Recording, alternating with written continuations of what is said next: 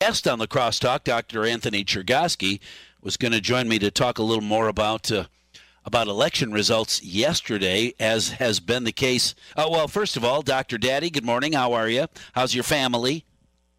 Hey, good morning, Mike. Yeah, baby girl is almost a month old. It seems like a blink of the eye. Right, no kidding. Well, and I'm I'm glad to offer you some uh, some adult conversation for a change because I'm sure that without any oogie boogies going on.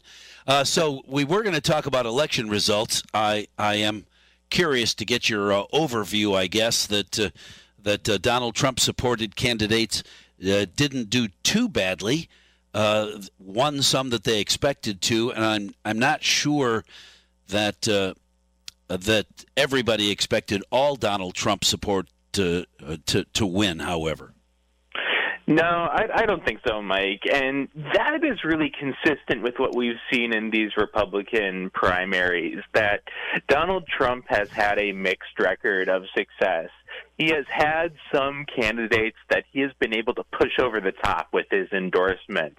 On the other hand, last night in Georgia, he did suffer some setbacks in terms of his influence within the Republican Party. He had backed David Perdue, a former senator, to challenge Brian Kemp, the sitting governor of Georgia, and Brian Kemp just ran away with that thing with a big win.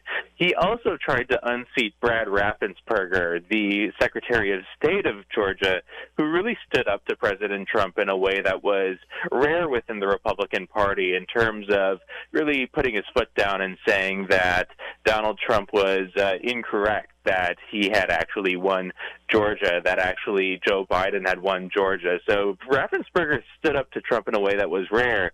And so a lot of people actually thought that Raffensperger had no chance at winning re-election, but he in fact won his primary election last night. So, uh, you know, I kind of look at the back of the envelope calcul- calculations and what I've heard from Republicans that there's about 30 to 35 percent of Republicans who are just absolutely rock solid in their support of Donald Trump. There's another segment that is open to being influenced by Donald Trump, and another segment that really isn't swayed by Donald Trump. So, is the Republican Party the party of Trump? Well, I guess it's complicated after the results of the Georgia primaries and other primaries across the country. Well, and so does that set things up for a really interesting or just a yawner of an election season from now until the real midterm election? Yeah, I mean, Mike, I, I think it's going to be really interesting to see what happens here in Wisconsin in terms of the Republican primary for governor. If Donald Trump intervenes in any serious way, so far he hasn't.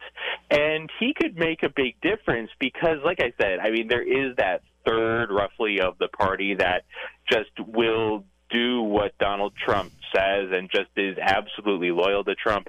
Another maybe roughly third of the party that is influenced by Trump in some way, and another third of the party that just really isn't all that influenced by Trump. Now, what this all adds up to, Mike, is if we kind of look ahead, like you said, that Donald Trump will win the nomination for the party if he runs in 2024.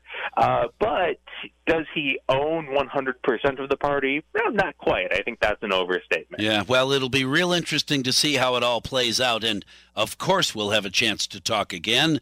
I wish we had more time now, but you know how that goes. The clock